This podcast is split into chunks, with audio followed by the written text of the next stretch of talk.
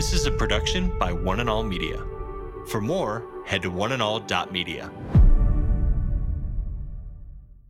So now we come to the part of the Lord's Prayer. Jesus teaching us how we are to relate to God, how we're to understand God when we come in prayer. And all of a sudden now we're told, forgive us our trespasses as we forgive those who trespass against us. That's hard. There's not a person in the room doesn't have somebody that they would like to take behind the woodshed and just, in the name of Jesus, know everybody in this room. Today. Today. Today. Today with Jeff Vines, We are taking the gospel to the world. pastor, apologist, and Bible teacher. One truth that will be delivered in love and compassion, connecting every one person to all that God has promised them.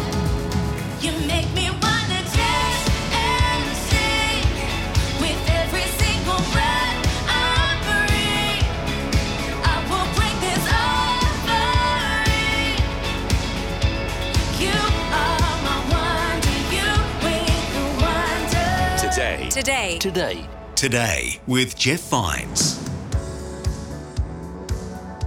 Hello and welcome. My name is Bill. Thanks for joining me.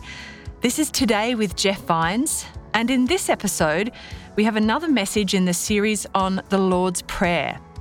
Last time we started our journey through the sections of the Lord's Prayer, carefully looking at Matthew chapter 6, verse 9. In this message, Pastor Jeff is giving us an overview of the second half of the Lord's Prayer and the meaning behind forgive us our debts. Let's join Pastor Jeff now to hear his message and see what we can apply to our lives today.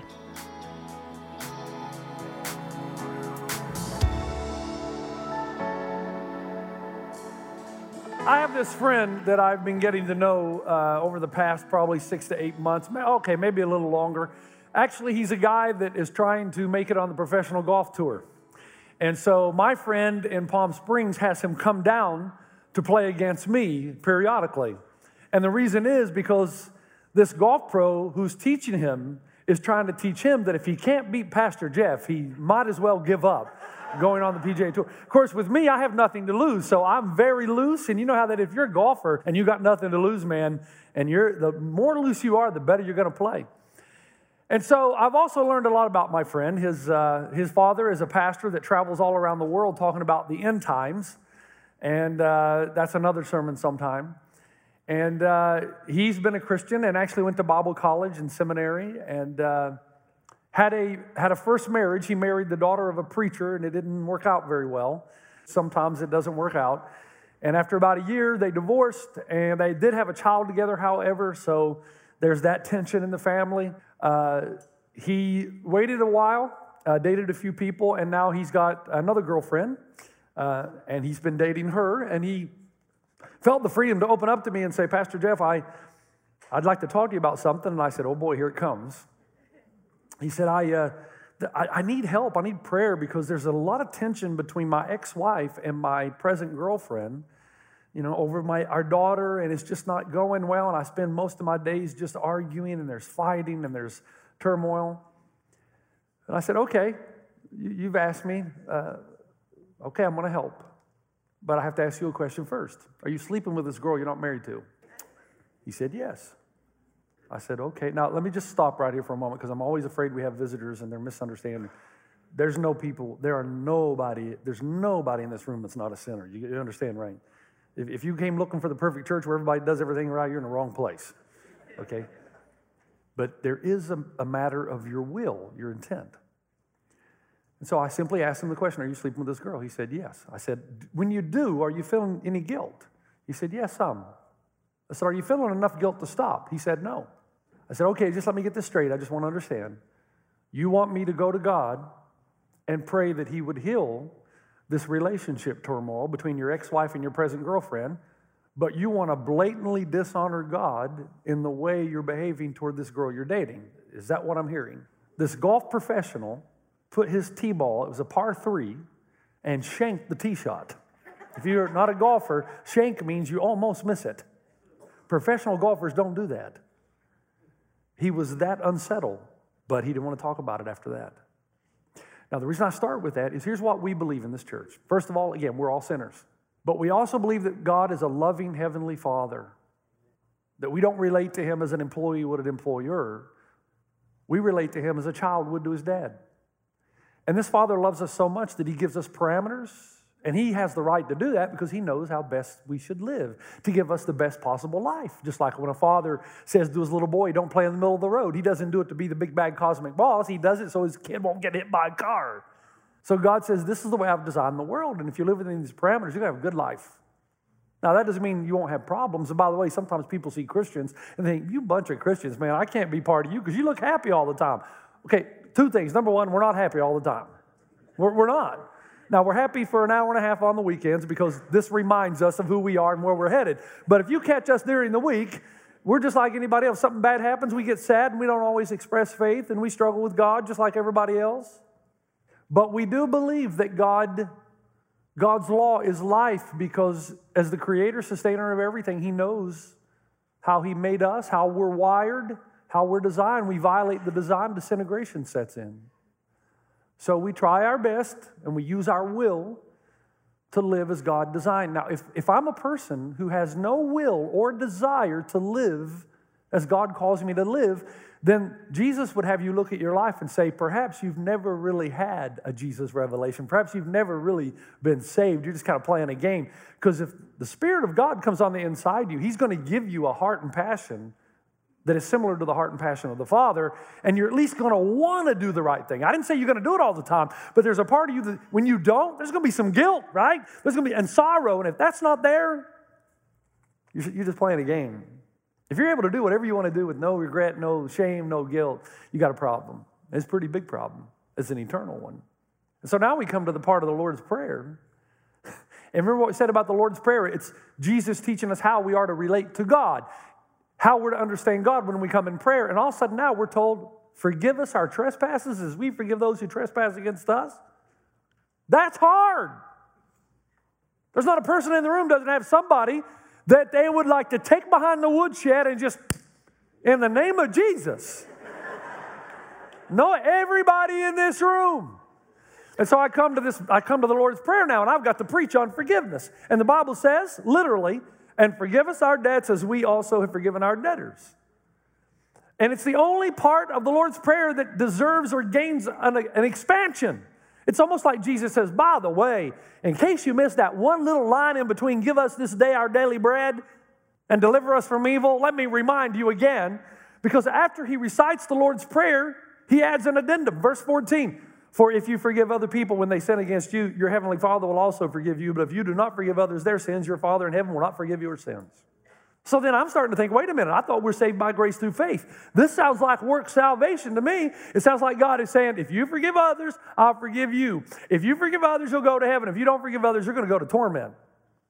So I do the work of, of hermeneutics. Hermeneutics is the science of Bible interpretation. It is a science. Some pastors do make it an art, but it is a science. And so I go over to Matthew 18, where Jesus expounds on this thought of forgiveness, and he tells a story. He says there's this, uh, there's this king of a kingdom, and a slave comes to him because he's settling accounts. So evidently, this, this king is a king of staggering generosity, and he just loans out money to the slaves and servants who are poor and need a little help to make it through the next month. And evidently, there's this one slave that has borrowed so much, and the king calls him and says, Look, man, I've given you a lot, and it's time to call the debt. The Bible actually says 10,000 talents. Now, do you, know, do you know how much that is? All the taxes collect, collected in a given year in Judea and Samaria equal somewhere around 600 talents. All the taxes for a given year of thousands and thousands of people. And this guy owes the king 10,000 talents. Not 600, 10,000. So he owes the king the gross national product of a small country for 10 years. you with me? So the servant says, I, I got to tell you, king, I don't have it. He says, All right, I'm going to throw you in jail and your family in jail. Your kids are going to work for me, and you're going to work and you're going to pay the debt, and then I'll release you. The servant gets on his knees and says, Please don't do it. I'll pay you back, which is a big fat lie. There's no way in what he makes in his salary he's ever going to be able to play it back. He's buying for time. But the Bible says the king has mercy on him anyway. And he does three things. He says, Go ahead, I forgive the debt. I'm going to let you go, and you're not going into prison. Now, this servant who's forgiven all this debt goes out and finds another servant who owes him lunch money. Lunch money. You know, a couple of denarii. And he says, Dude, you owe me. And he says, Man, I can't pay you. Just give me some time. And he does need some time because he could pay him back. And he said, No. And he throws him into the prison to be tormented. Some other servants associated with the king and his kingdom see what goes on, and they come back. They say, King, you're not going to believe this. You know that servant who had an extravagant debt that you forgave? He went out and found another servant who owed him lunch money. The guy offered to pay it back. Boom. He said, No way, and threw him into prison. Now the king is mad. Not, no. Who's the king? God. Who's the servant who's been forgiven? You and me, right? And then he calls him in. And in verse 33, he says, Man, shouldn't you have had mercy on your fellow servant just as I had on you? I mean, that's the natural response, right? In anger, his master, who's the master? God, handed him over to the jailers to be tortured until he should pay back all he owed. And then there's this expansion again, like we got in the Lord's Prayer. This is how my Heavenly Father will treat each of you unless you forgive your brother or sister from your heart. Here we go again. Here's the punchline. If you don't forgive others, here's the idea you and I have been forgiven this extravagant debt. Extravagant. We got no idea. God just said, Look, I'm going to let you go. I'm going to, I'm to free you. I'm going to, I'm going to absorb the cost of the cross. Now, it doesn't mean that God won't discipline you because the Bible says He disciplines those He loves. So if you do what my friend is doing, don't expect God to come down and honor you in an area where you're dishonoring Him because God is not an enabling father. So there's still the father child relationship. Oh, you'll get forgiveness and you'll go to heaven, okay. But you can wreak havoc on your life in the here and now by living outside those parameters. And so, we're told in the story that he takes the servant who doesn't forgive, then he throws him in prison. That's not forgiveness, that's justice. And so again, the idea is, is that what is that is that the message the Bible teaches us? If we forgive others, God will forgive us, we'll go to heaven. If we don't forgive others, He won't forgive us, and we'll go to torment. The answer is yes and no. Because in Matthew 25, that's a clincher to all of these stories. Jesus says at the end of time, there'll be sheep and goats, and the sheep, they're the ones that go into the joy. And they're the ones who gave water to those who were thirsty, gave food to those who were hungry, gave clothing to those who were naked, visited those in prison, took care of those who were sick. But then the king says something intriguing. In verse 45 of chapter 25 of Matthew, at the end of all these parables and stories, he will reply, Truly I tell you, whatever you did not do for one of the least of these, you did not do for me. Then they will go away to eternal torment, but the righteous to eternal life. Let me translate that for you. Jesus is saying, if you fail to feed those who are hungry and give water to those who are thirsty and to visit those in prison, take care of the sick, it proved, it proves you've never really accepted what I did for you.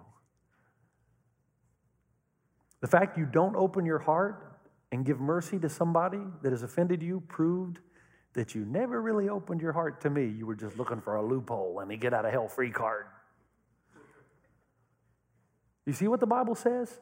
Jesus says if you don't forgive your mother, your father, your brother, your sister, your mother in law, and everyone else, if you don't, there is no better way to tell whether or not you have a relationship with God than your willingness or unwillingness to forgive. God is the king of staggering generosity and mercy. We are the servants. We have an insurmountable debt. Every time you're less than honest, every time you hold grudges, every time you speak an unkind word, every time you make cutting remarks, every time you share racist jokes, every time you commit a selfish act that wounds somebody, every time you entertain sexually impure thoughts, speech, actions, harbor judgmental attitudes, every time you mistreat your spouse, every time you gossip, every time you slander, every time you live self aggrandizing lives, every time you root against the Dodgers, all those things are insurmountable debts that you have before God. Now, think about it again. Why do you think I came up with that list? Where did I get that list? Of all those things I just mentioned, how do you, where do you think I got those? My wife has violated it. No, no. I, I have violated every single one of those. So you and I are like the first servant. He was forgiven an infinite debt.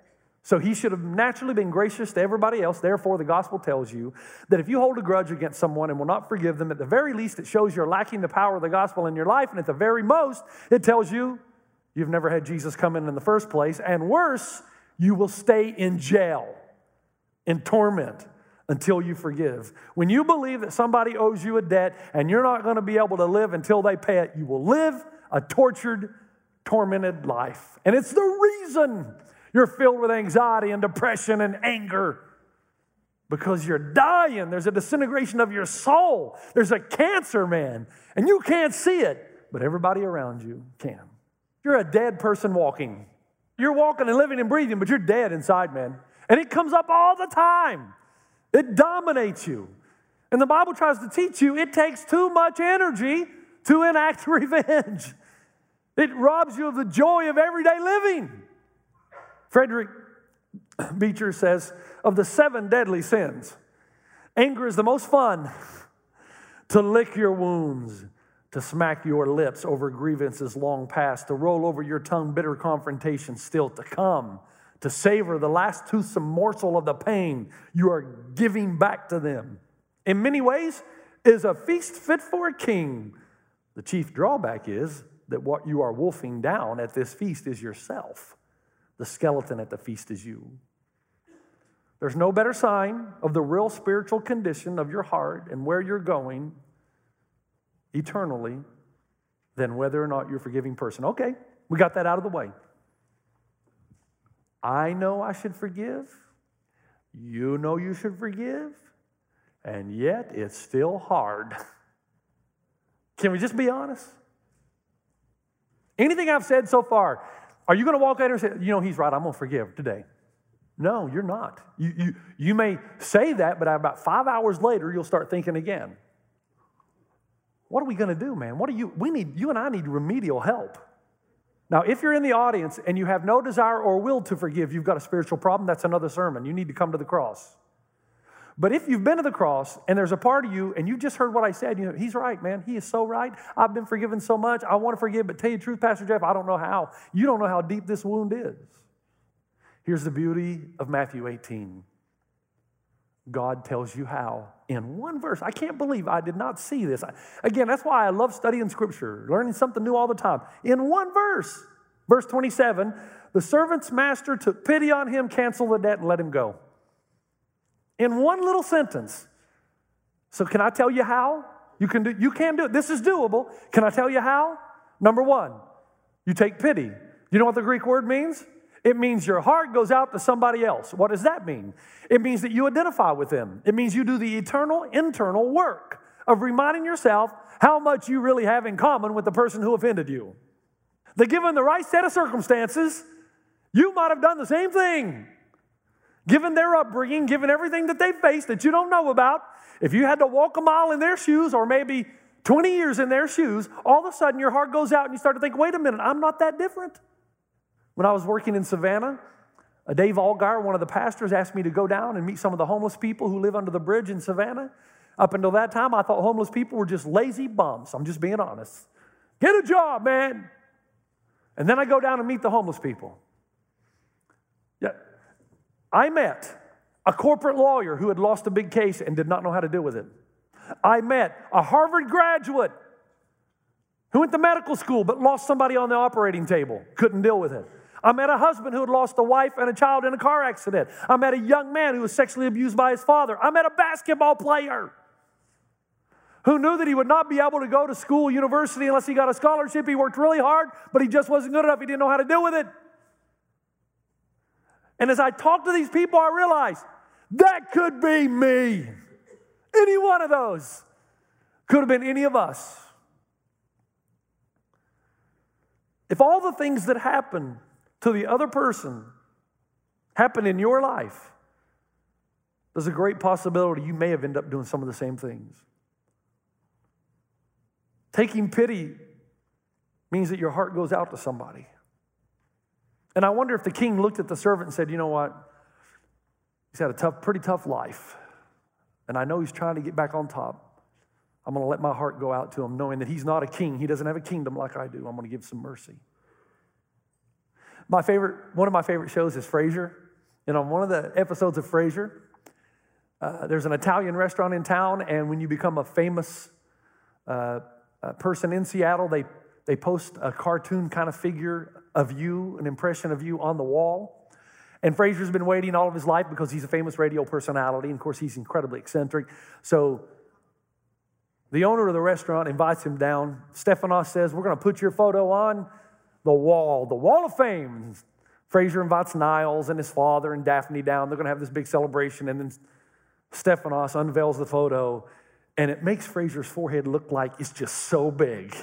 And Frasier hates it. He absolutely hates it. And he says, Look, Niles, I look like a fugitive from Easter Island. But the problem is that that's what cartoonists do, right? Cartoonists accentuate any feature that you have that make you you. So if you got a big nose, that's going to stick out. A big big ears, a big head, a big forehead, whatever it is. Now, here's the temptation when somebody's offended you. You tend to reduce the person to their most negative feature. Okay? So I come to you and I say, somebody offended you. I say, what? Well, what did they do? They, they lied to me, Pastor Jeff. I said, why do you think they lied to you? Because they're just a liar. They're just a liar. And then I say, well, have you ever lied to anybody?